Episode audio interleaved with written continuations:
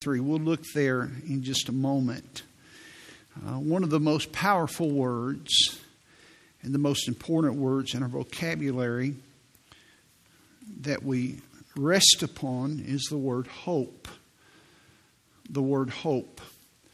Um, at the couples conference, I was talking to uh, one of the assistant pastors of a church that, that had brought some people there.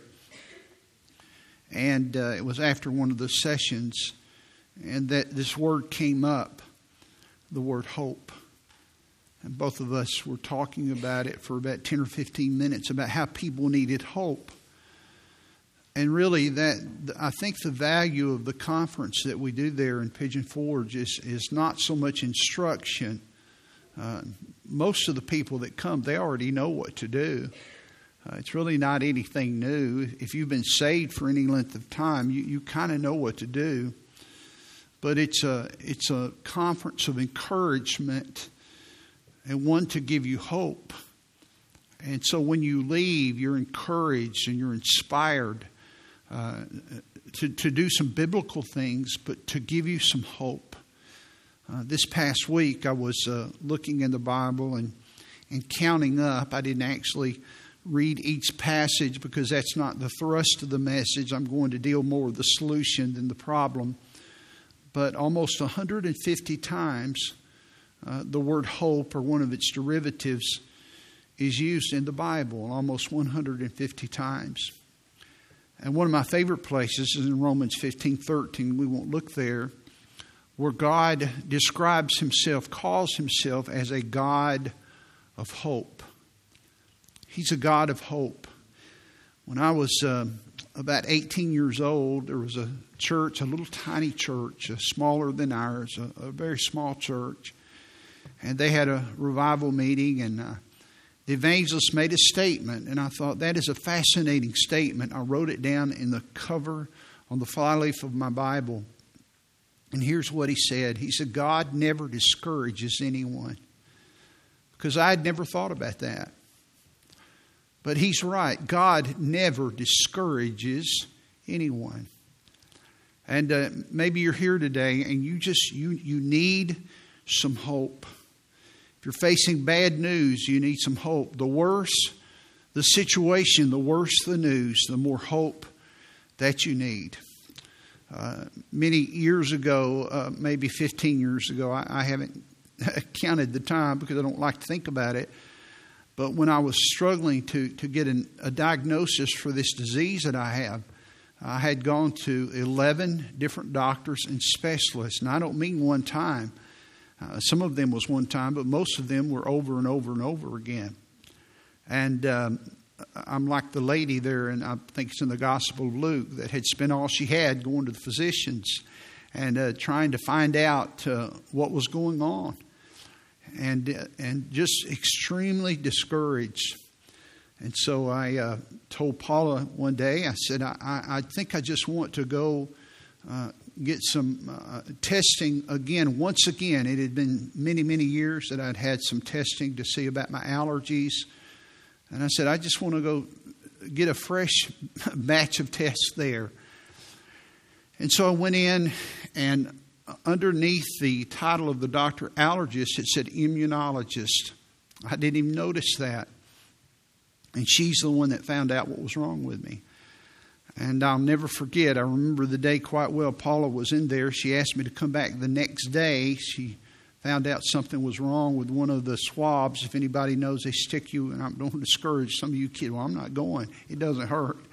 But uh, they, they put these little places on your arm. They used to do it on your back.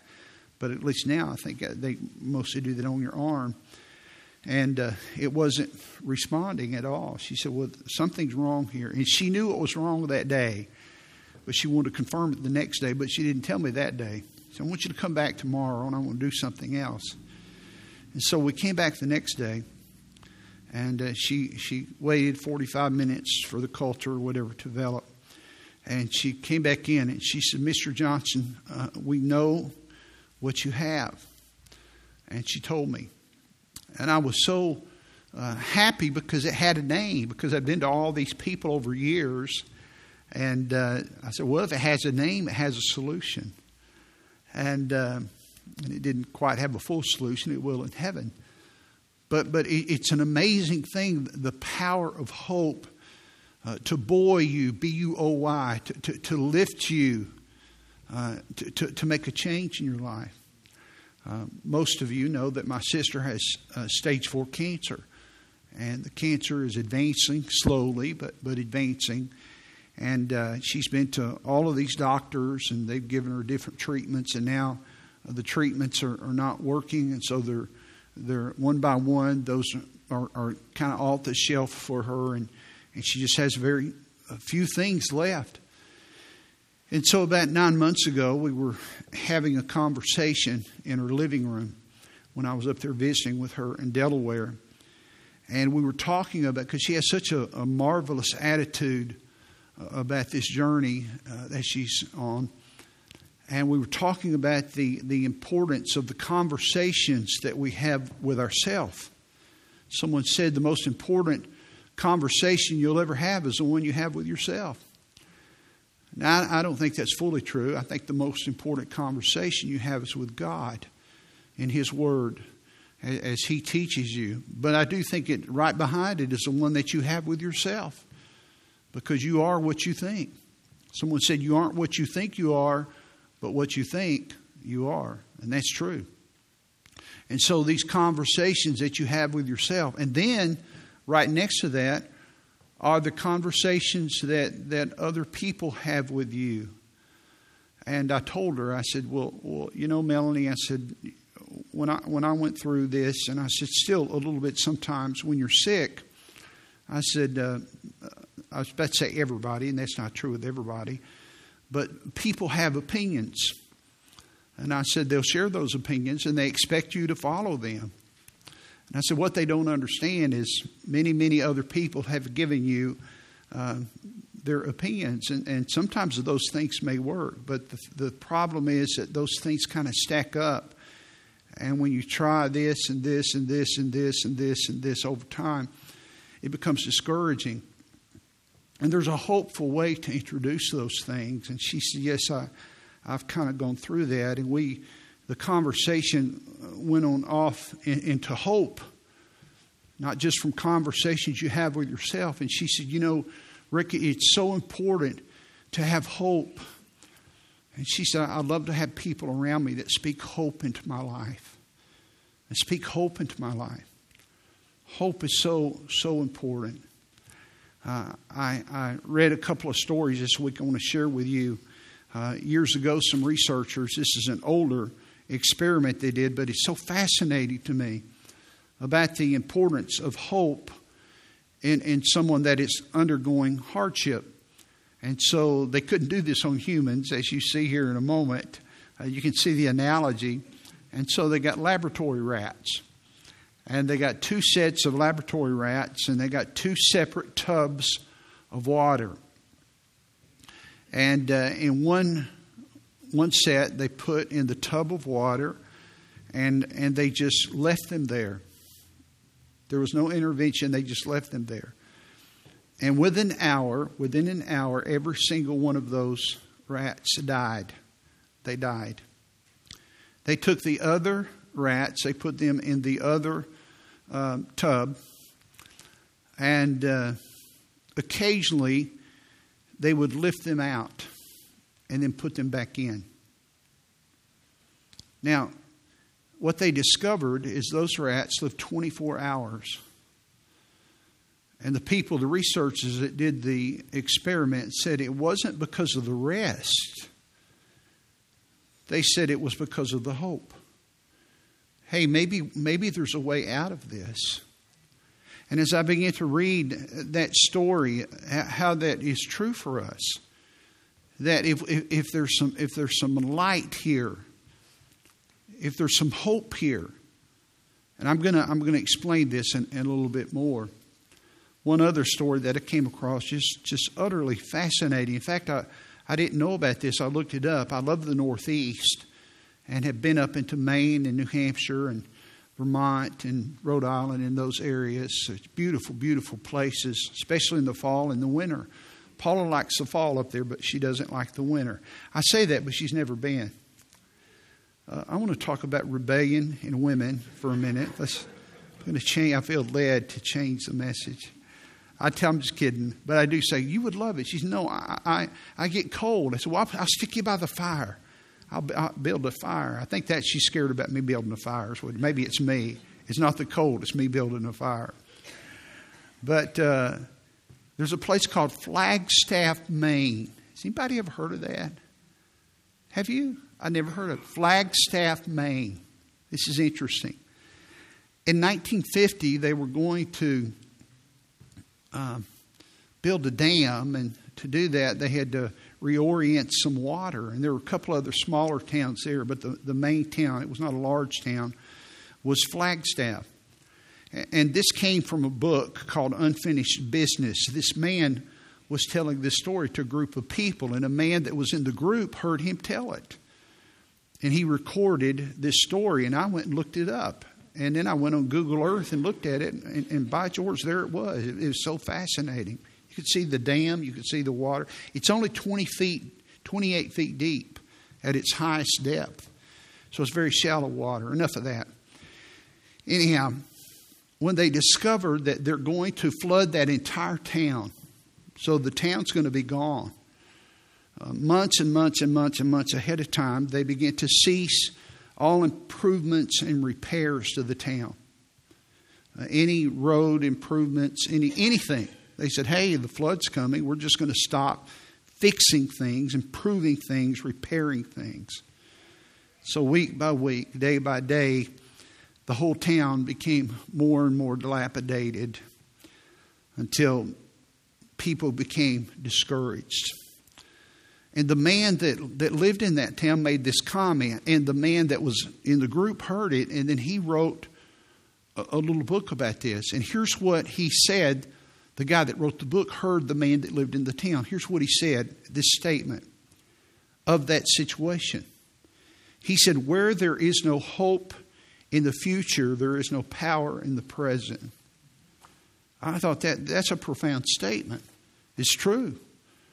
Where there is no hope in the future, there is no power in the present. There must be hope in the future to get you through this grind. Now, I'm not talking about rah-rah hope. I'm not talking about the power of positive thinking. I'm not talking about that stuff. We've all had our, our fill of that. No, listen, hope begins at the cross. The word hope in the Bible does not mean wishful thinking. I hope it doesn't rain tomorrow.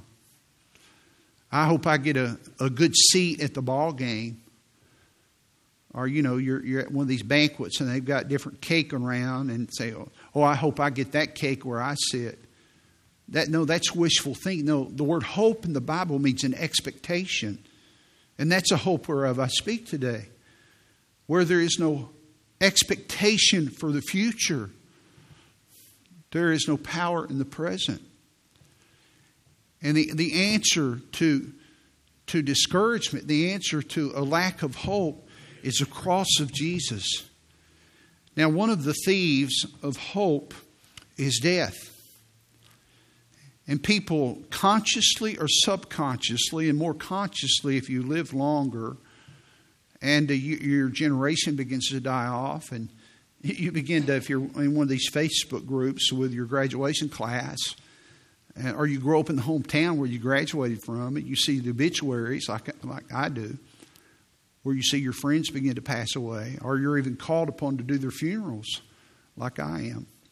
We had a, a visitor here recently in our church who's a good friend, and I, I did the funeral for his daughter. And he told me, he said, when, when I die, you're going to do my funeral. And, and you begin to talk about these things, but certainly, if not consciously, at least subconsciously, listen, there's this fear. There's this hoping, but at the same time, the hope is squelched because I don't know much about this. And one of the most beautiful words of hope ever is this, is that Jesus, listen, Jesus died so that you might live forever. Jesus died so you can live, but you can live forever. You know, I was talking to Merlin back there, and he was talking about how he missed my family. He began talking about my dad, and I said, well, you know, my daddy sat right here where you're sitting. This, that's where my dad sat. The wall was right back there. And uh, my son Jordan was in town. He lives in Birmingham right now. And uh, he was at the house last night, and Paula was away. And he said, do you miss Nana? That's what he called my mother, his grandmother. He said, Daddy, do you still miss Nana? I said, oh, yeah, I think about her every day. But I have hope. I have an expectation. I have a full awareness that I'll see my daddy. He's been gone this year. It'll be fourteen years. This past December, it was two years. Because, listen, you remember these things when you care about people. But I have a hope in my heart, a full expectation that I'll see them again because Jesus died so they will live forever. And I will live forever. John chapter fourteen, Jesus said, I live so that you can live. And so those times when I go to the cemetery to visit them, just out of respect and to tender my heart, some people don't do that, and that's okay. I'm not scolding you, but don't scold me because I do it.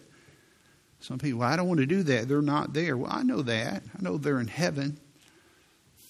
But it just reminds me. It's all that I, the memories that I have of them. And it's all, it's all good. I visit other people at the cemetery too, not just my parents. But I know that I will see them again. And one of the, the greatest fears that people have is what's going to happen when I die. Let me show you scripture before we get into the answer. In the book of Hebrews chapter two, verses fourteen and fifteen. I showed you this again, but I want you to see it. Hebrews chapter two, verses fourteen and fifteen. For as much then as the children are partakers of flesh and blood, that means the human race, that we have bodies, we have skeleton, we have flesh, we have blood. He, that's the Lord Jesus, also himself took part of the same. Jesus took a body. Why? That through death, so that he could die, so that he could die on a cross. Now, why did he want to die? So that when Jesus died, his death was the death of death. And that was his resurrection, too. You can't, but you can't be resurrected till you die. That through death, his body, look at this, he might destroy him, that is the devil, that had the power of death. The word destroy there means to make idle, to make inoperative. I remember I had a Bible teacher in college, Brother Tim knows him, Fred Appman, and uh, he had this deep, gravelly voice. You think I talk slow. Doctor Appman talked real slow, and, and he always had, to, I can't do it, Tim. He, he always had his hand like this, something like this. And he talked like this, just full of wisdom, about six foot seven, a Greek big man, played college basketball. And the word there, destroy, means a knockout punch. And I remember I was sitting there in class. I thought, well, I like that description. I just wrote it down in my Bible, a knockout point punch, that he might knock out the devil. He has no authority. And deliver them. Look at this. When Jesus died for us, he delivered them who through fear, look at this, who through fear of death were all their lifetime subject to bondage. The word deliver there means to be released. What are we released from? This bondage, which means we're in slavery to fear, to fear. The cross, the cross is your answer to your fear of death. And you can be released from that fear because of what Jesus did at the cross. I say I wish. I, I really don't wish. It was too personal for that. And I perhaps should not share something, but I think she would have me to share it. Um, Eric and Debbie's daughter, Rebecca, just uh, a few weeks before she went to heaven, when I sat down there with her and stayed for several hours, and uh, I said, would you like for me to read some verses on the way out to their home? I began to think about some passages I could read. And uh, I was at liberty to ask her because we had always gotten along well. So would you like me to read about heaven?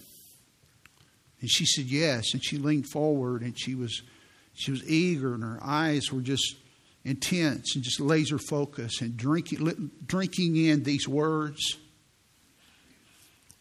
There was no agnostic feeling in her heart. She believed these things. And she had hope. Listen, she had hope. Not a wish, I hope so, maybe. It was an expectation. It was an expectation. And my friends, you sit here today and you say, well, that, that's sad. One day, if Jesus tarries, you're going to be there. You're going to need that hope. But Jesus, Jesus died so you can live forever. And He has removed the sting of death and the fear of death, hell, and the grave. Somebody said one time, and I agree with him, I, I'm not afraid of death. It's a process. It's a question mark. I've never been that path. Psalm twenty-three, Jesus said He'll be with us. He'll comfort us. He'll, he'll take us through there. Man, He's walking us through that journey. You know the Word of God. We've been looking at the Bible, at the words of Jesus on the cross. There were seven separate things that He said. And when Jesus was crucified, He wasn't there alone. I don't mean all the crowds that were there, the soldiers and the priests and the bystanders as they walked by. I mean, up on the hill, there were two Two criminals, two thieves, one on each side of Him. And as I began to, as I began to read these words,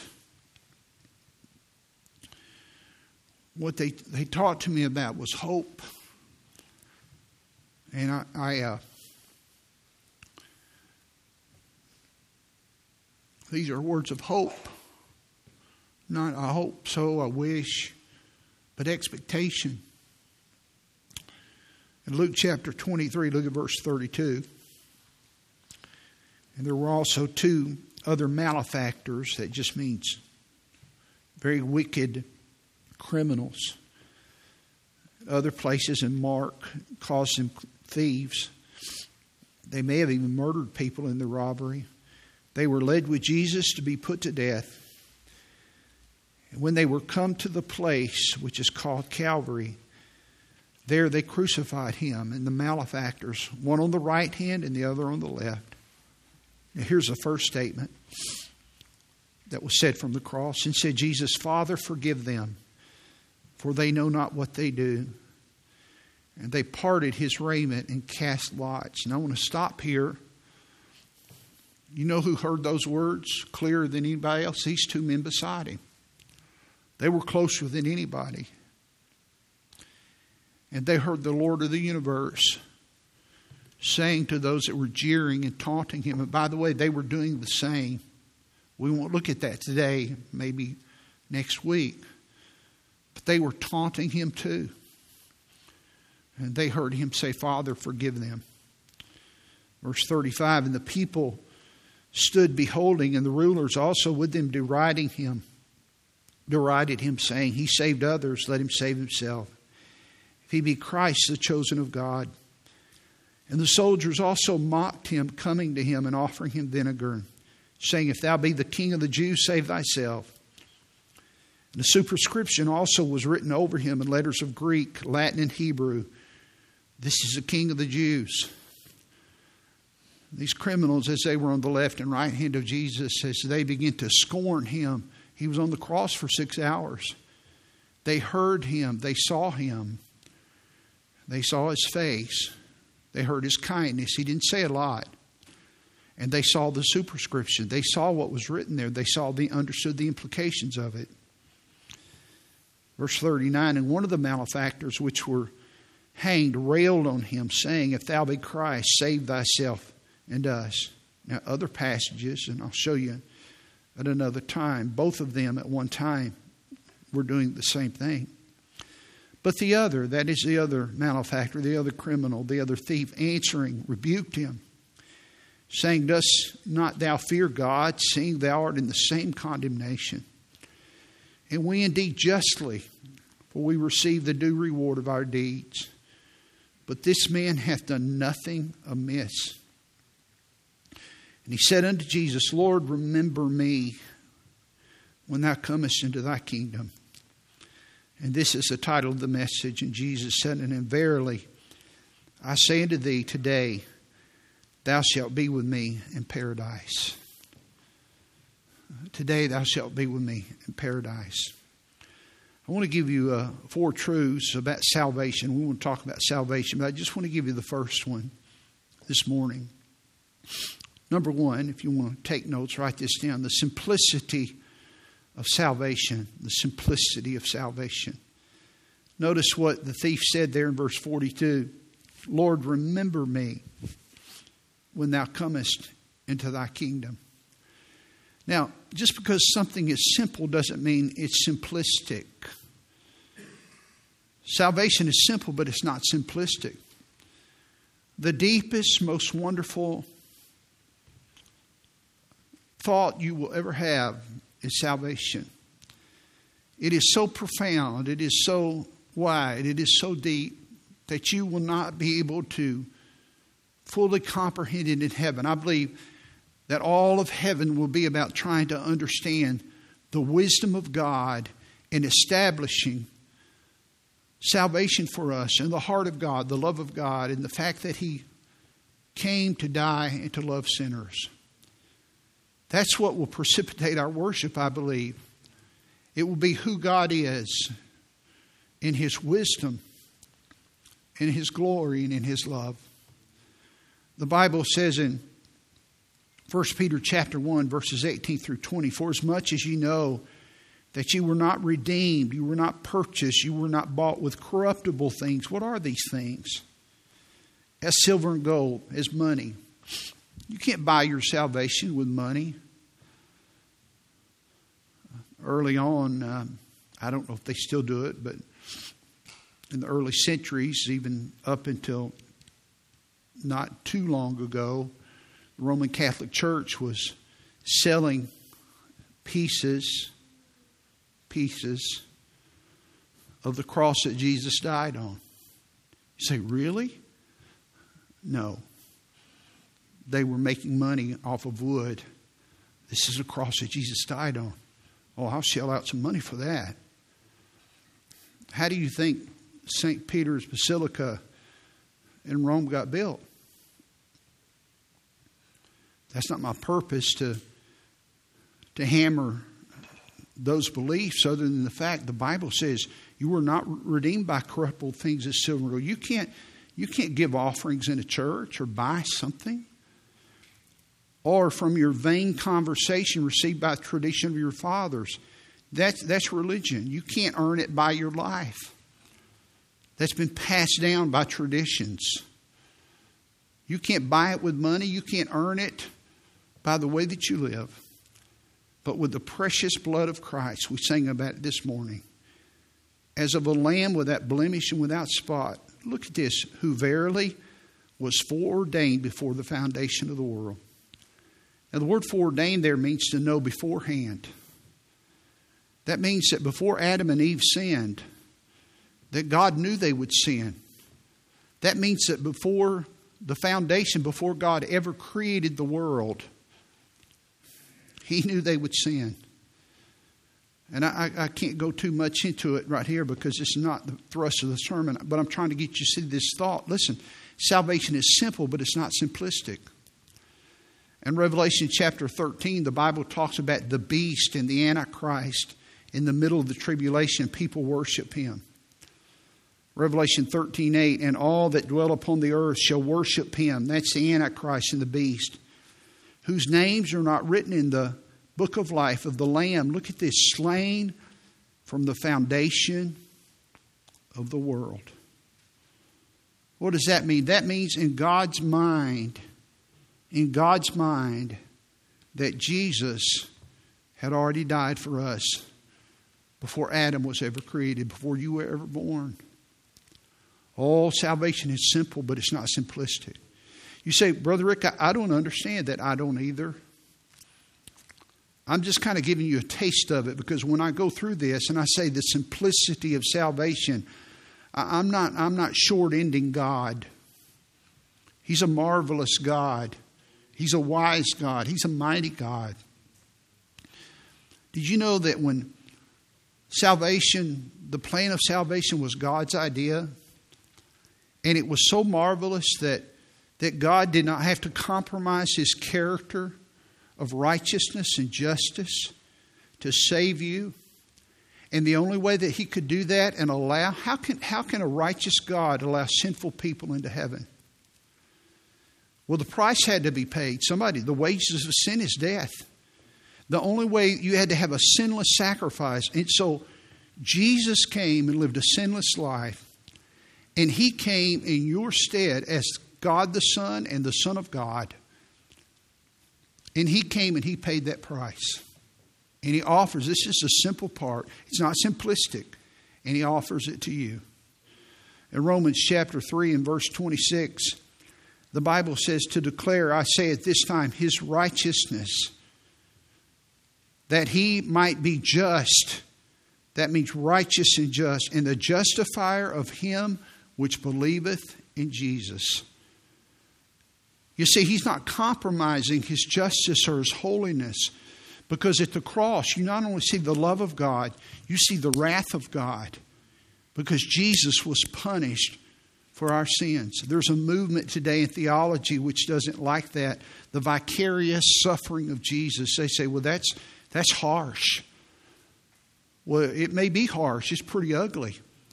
And when you study Calvary and you see what all Jesus did for us, it is harsh and it is ugly. But that's what sin is.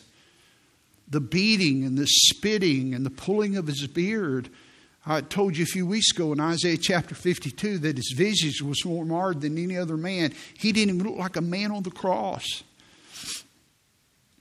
And he did that for you. But he bore the brunt of your sins and my sins and everybody yet to be born. So that you could go to heaven and he would not compromise his justice and still be able to justify. Look at this. Look at it. And be the justifier of him who believes. Look at it. Who believes in Jesus. Now you see the simplicity of salvation in Luke chapter twenty-three. Notice in verse forty-two. When the thief says, Lord, remember me. Lord, remember me. Lord, remember me. So, well, well, hold it, preacher. That's not the sinner's prayer. I mean, the sinner's prayer is, Lord, I know I'm a sinner. I know Jesus died for me. That, he, he didn't pray the sinner's prayer. The word remember there is the same word in Matthew chapter five when Jesus said in the Sermon on the Mount, when you come to offer your offering unto God, and there you remember that your brother has aught against you. What does remember mean? It means you, you recall. Something comes to mind. It's the same word in Matthew chapter twenty-six when Peter, uh, he heard the, the, the cock crow and for the third time. And he remembered that Jesus said, the rooster will crow three times and you'll deny me. And he went out and wept bitterly. He, he, he, it came to mind. What is the thief saying? He said, Lord, keep me in mind. Keep me in mind. And notice what Jesus said in verse forty-three. He answered his prayer. Verily I say unto thee, today thou shalt be with me in paradise. You know, there, there are people that doubt their salvation because they cannot remember exactly what they said. And they've struggled with this. They say, well, I, I can't remember. I, I didn't say the sinner's prayer. And I... I can't remember exactly what I said. Well, did you say, Lord, remember me? You don't have to say that. The whole point of the idea here is something that was simple. It was something that was broken. It was something that was coming in faith. It was something that was coming in humility. Something in, coming in desperation. Something coming in faith. Lord, I'm in trouble. I'm going to hell and I'm dying. I'm desperate. I need you. Remember me.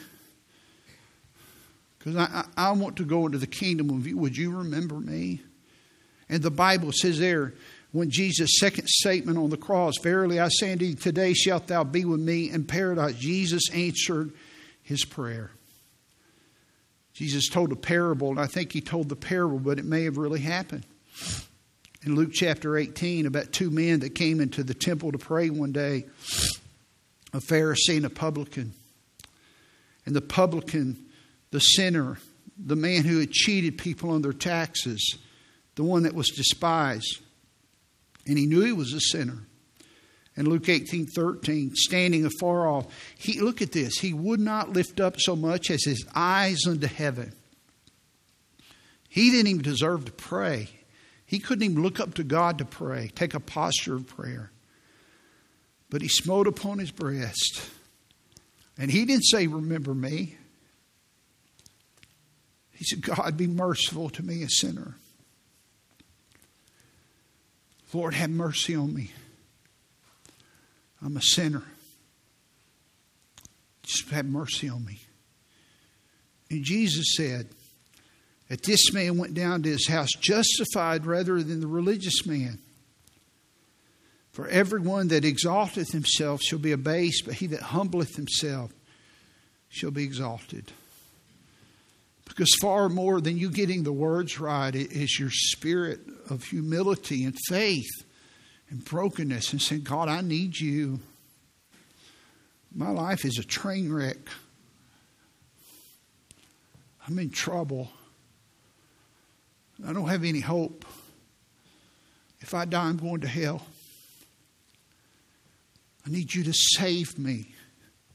Save me. Paul and Silas told the Philippian jailer in Acts chapter sixteen and verse thirty-one, believe on the Lord Jesus Christ, and thou shalt be saved, and thy house. The same promise is good for your family. Now I want you to notice what they didn't say. They didn't say believe in. There's a difference in believing on and believing in something. It's an old illustration, but it's true. I can say I believe in that chair. I believe in this chair to hold me up. But until I believe on, I believe on the chair is my faith exercised. Believe on the Lord Jesus Christ. It is putting my full weight on Him. Some of you believe in God. You believe there is a Jesus historically. But you've never put your full weight upon Him. You've never come to Him and said, if I go to hell one day, it's Jesus' fault. Because I'm not trusting my good works. I'm not trusting my baptism. I'm not trusting my church membership. I'm not trusting anything but Jesus. I'm putting my full weight upon Him. Let me show you another text here that shows this in such an incredible way. Romans chapter three, verses twenty through twenty-two. Therefore, by the deeds of the law, that means your works, keeping the Ten Commandments, there shall no flesh, no flesh, there shall no person be justified in His sight, in God's sight. You cannot be saved by keeping the law. No flesh. No flesh. Nobody will go to heaven with one whit by saying, I'm in heaven because of something I've done. Nobody. For by the law is the knowledge of sin. The purpose of the law is to show you that you sin, not to help you get to heaven. It's like a ruler. When you take a ruler, a straight ruler, and you put it by a crooked stick, it just shows you how crooked the stick is. When I read the Bible, it shows me how crooked my heart is. The law is not there to save me. It's to show me how crooked I am. But now the righteousness of God. Look at this. The righteousness of God without the law is manifested. How does God give us His righteousness without the law? Being witnessed by the law and the prophets. In other words, this is the intent of the preachers in the Bible. Look at it. Even the righteousness of God, which is, look at, by faith of Jesus Christ. And, and pay attention to these words. Unto all and upon all them that believe, for there is no difference. And I have these, these underlined in my Bible. The righteousness of God by faith of Jesus Christ is unto all. It's unto everybody. It's for everybody. It's sufficient for everybody. Jesus died for everybody. But it's only upon all that believe. Just because you know the facts doesn't mean you're a Christian. The devil knows the facts. There are no angels that are redeemed. But it's upon them that believe, the simplicity of salvation. You see this criminal up there hanging beside Jesus. He's read, he's read the banner. He's heard the words. And even his vocabulary, he says, Lord, says unto Jesus, remember me when you come into your kingdom. This man has a kingdom. You see the faith birthing in his heart. And Jesus says, verily I say unto thee, today shalt thou be with me in paradise. Romans chapter ten, verse nine, that if thou shalt confess with thy mouth the Lord Jesus, that's agreement intellectually. The word confess means to say the same thing as, I believe Jesus is God. I believe he's the Lord. That's an intellectual agreement. I believe he's deity. And shalt believe in thine heart. Now this is a volitional agreement. This is a heart agreement. Now, head faith comes before heart faith. And I believe in my heart that God hath raised him from the dead. And now, now the shift goes from an intellectual faith that Jesus is God to I claim him as my own. That God hath raised him from the dead, thou shalt be saved.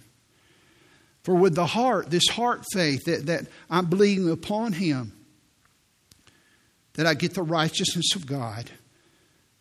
With the heart, man believes unto righteousness, but with the mouth, confession is made unto salvation. Yeah, I can talk all day long, but until something comes into my heart, now I can tell people something's happened. And I don't have time to labor this idea, but for the scripture saith, whosoever believeth on him, that is Jesus, shall not be ashamed. The word ashamed there has the idea of disappointed. You won't be disappointed in Jesus. He, he, he won't disappoint you. He won't let you down. For there is no difference between the Jew and the Greek. For the same Lord over all is rich unto him, all that call upon him. For whosoever shall call, look at this, on the name of the Lord shall be saved. And what is his name? It's Jesus. That's his name. And, and the name Jesus means Savior. I'm, I'm not coming up to him and just saying, yeah, I believe in God. I think I need some religion. No, when I'm asking for a Savior, it means that I'm a sinner. It means I'm drowning. I need a life raft. I'm dying on a cross. My heart is going to stop beating in just a few minutes. I need hope. For whosoever shall call upon Jesus, the name of the Lord shall be saved. John chapter five and verse one, whosoever believeth that Jesus is the Christ is born of God. There's a new birth. There's a change. You've been born again. And notice the birthmarks. And everyone that loveth him, that is, loveth him that begat. That is, you love God. That begat you, loveth him also that is begotten of him. What does that mean? I love the one that begat me, and I love his begotten. I love God, and I love his people. Those are the birthmarks of the child of God. First John chapter five, verses eleven and twelve, and this is a record that God hath given to us eternal life, and this life is in his Son. Look at it. Look at the simplicity of this, church. He that hath the Son hath life. And he that hath not the Son of God hath not life. Do you have Christ? If you have, there's been a transformation. It doesn't mean you're perfect, but it means you're different. Do you have Christ in your life? Have you ever come to him in the simplicity of your soul? It may have been in your bedroom by yourself. It need not be in a church. You don't even need to remember the words. But do you remember the moment? Someone said, and I think there's validity to this, if you can't remember, if If you cannot remember that you asked God to save you, how do you know that you did? Can I say this? I'm scared when people say, well, I can't remember, but my parents told me. Well, I've always been a Christian. No, you know, you haven't always been born. No, there were, you have a birthday. And if there is a head faith before there is a heart faith, I'm going to talk to you more about this next week. There was a time of conviction. And this man was under conviction. There was some turmoil. And I know conviction is different for a six-year-old and a nine-year-old like me. I was under conviction than there is for a thirty-year-old. They're, they're for different things. But if there is no conviction, there's no conversion. But I'm going to tell you, if the devil is just beating you up because you can't remember the vocabulary, but you can remember the conviction, and, and you can remember crying out to him for mercy and just desperation. The Bible says, whosoever shall call upon the name of the Lord shall be saved. Psalm one oh six and verse four, remember me, O Lord, with the favor, with the favor that thou bearest unto thy people. Visit me with thy salvation. You must come to the place where you have nothing to offer God. But if it's to be, it's up to him. All you have is humility. All you have is just a broken life. The thief could only cry for mercy. He could do no works. He was never baptized. He couldn't join the church. At that point, he couldn't keep the Ten Commandments. He could not repay those that he had stolen from, that he had offended. The only, listen, the only thing he could do was to cry out for mercy, and Jesus heard his cry. And you may be here today and you say, well, what do I need to do? You just need to say, God, have mercy on me. I'm so sorry. And he will save you today. Maybe you're not even in the room. You're watching this by video. Ten years from now, he can save you. He can save you. I read an amazing two or three little sentences by A W Pink, and here's what he said. The thief could not walk in the paths of righteousness, for there was a nail through either foot. He could not perform any good works, for there was a nail through each hand. And he could not turn over a new leaf and live a better life, for he was dying. All he had was Jesus. And some of you think you can add to it by coming to church and claiming baptism. I think not. Romans four five says, but to him that worketh not, but believeth on him that justifieth the ungodly, his faith, his cry for mercy, his desperation. Oh, Lord, remember me. His faith is counted for righteousness. It's not to the one that works. It's the one that trusts and rests in him. I'm almost finished. My testimony, as you know, when I became a Christian, I was very quiet. And as I came forward and I talked to my dad's best friend there at the altar on a Sunday morning, we opened the Bible and he went through the gospel with me. And I knew him well. And Wayne said, uh, we finished, would you like to trust Christ today? Oh, yes, I would. I've been under conviction for a week. I could have got saved a week ago. I didn't say that, and I know now. I want to be saved, yes. We bowed our heads. He said, I'm going to lead you in prayer if you would. You trust Christ. He said, dear God, I didn't say anything. I never prayed in front of anybody. I was very quiet, introverted. He said, dear God, I didn't say anything, but I wanted to be saved so bad. And in his wisdom, he said, if you don't want to pray out loud, pray it in your heart. He said, dear God, I said, in my heart, I said, dear God. He said, I am a sinner. I said, I am a sinner.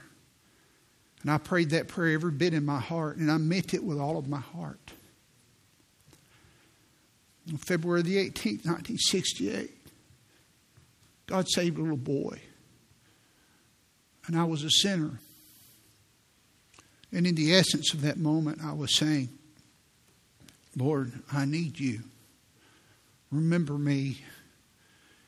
And so I wasn't confused and have to go back and think, well, am I saved because I didn't get the words right? No, that precious man didn't confuse me by saying you have to jump through this hoop. And you have to, no, he made it simple. It's just between you and God. My wife struggled with her salvation for years, and I won't go into all the reasons why. She came down that aisle right now. We had talked for a number of times about it, a number of times. And I saw the torture in her face. She was twenty-nine years old, just before she was thirty years old. The preacher's wife, the pastor's wife. She had won people to Christ, and I knew why she was coming. Paula's a people pleaser. She grew up with a difficult father. We came over here and we knelt right here on this front row where you guys were. There were pews then. And I put my arm around my wife. I said, Paula, here's what I said. And very kindly and tenderly said, you know what to do. Because I didn't want to add another rung in the ladder. I didn't want to give the devil any more ground. You know what to do. And she cried out to God. And she trusted Christ right there. Many years ago, a company that produced cakes, they came out with a, a mix that they said is going to be revolutionary. And so all you had to do was to add water. They said, this is going to be our bestseller. All you do is add water. This is many, many years ago, decades ago. It didn't sell. Just a handful of the product moved. And they were upset. They put a whole lot of money into this, and so they began to do some research. And they found out that people weren't buying it because they didn't believe it. They said the cake won't taste good. So they recalled it, and they changed it, and they didn't change a thing in it. But they changed the directions. Here's what they did. They said, add one egg. That's all they did. You still put the water, just add one egg. And the thing became a big hit and a big seller. Because people don't like simple stuff when they say, it's too easy. Now I'm finished, but listen to me. There will be more people in hell because salvation is too simple than it's too hard. Because God did the hard part. And He offers you to come. All you have to do is to come to Jesus. I uh, did a funeral years ago. And uh, I didn't know that there was a classmate of mine sitting in the back. About two years later, in the meantime, he had gotten very sick. In fact, he had cancer. And a friend of mine said, would you go visit this man, this friend of yours, a friend of mine that we went to school with? I said, yes. He said, he's dying. I said, I'll be glad to do that. I went to his home. I hadn't seen him in twenty years because I didn't know he was in the back of the funeral home that day I did the funeral. I went and I knelt down by his bed. His wife was up in the bed with him. She was weeping, and I could tell he's not going to live through the night. He was a big guy. He was a strong guy. He didn't have any place for God in his life. He was known for drinking and living a hard life. I got down on my knees by his bed and I began to talk to him. I said, you know, they tell us that one of the first senses you have developed in the womb is the hearing and the last to go. And I've seen that happen when I go into intensive care units when you talk to people. I've seen that be true. Well, he, there was no response.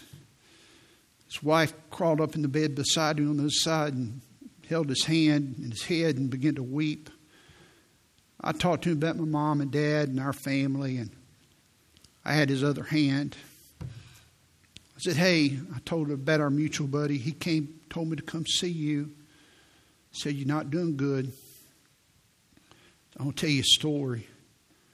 And I told my conversion story when I was a little boy. I told him about how Jesus came for him and how he loved him. And I said, I know you don't feel good and you may feel like you're not going to make it. But he wants to save you. He wants to change your life right now. And he can take you to heaven if you'll trust Jesus as your Savior. And I read verses to him. I remember reading John chapter three and verse sixteen. For God so loved the world that he gave his only begotten Son, that whosoever believeth in him should not perish but have everlasting life. And I prayed for him. Had my hand in his. And I said, if you want to trust Jesus as your Savior, would you squeeze my hand? There had been no response facially or anything. He was a big man. He began to squeeze my hand. In a, in a partial coma state, he began to squeeze my hand. He was listening. About six hours later, he passed. I did his funeral. Walked into the funeral home, and they had him there, all decked out in a, a big beer can in his hands, because that was the life he led. But that old boy on his deathbed said, Lord, remember me. But I want you to understand, because you may be here, you may say, well, I think I think that's a route I'm going to take. Because that thief. But remember, there were two thieves. Don't gamble with your soul. I want you to bow your head with me, would you? I wonder if there's someone here today that would say, Preacher, God's speaking to me today about my soul. I don't have a hope beyond the grave. You said that Jesus died so I could live forever.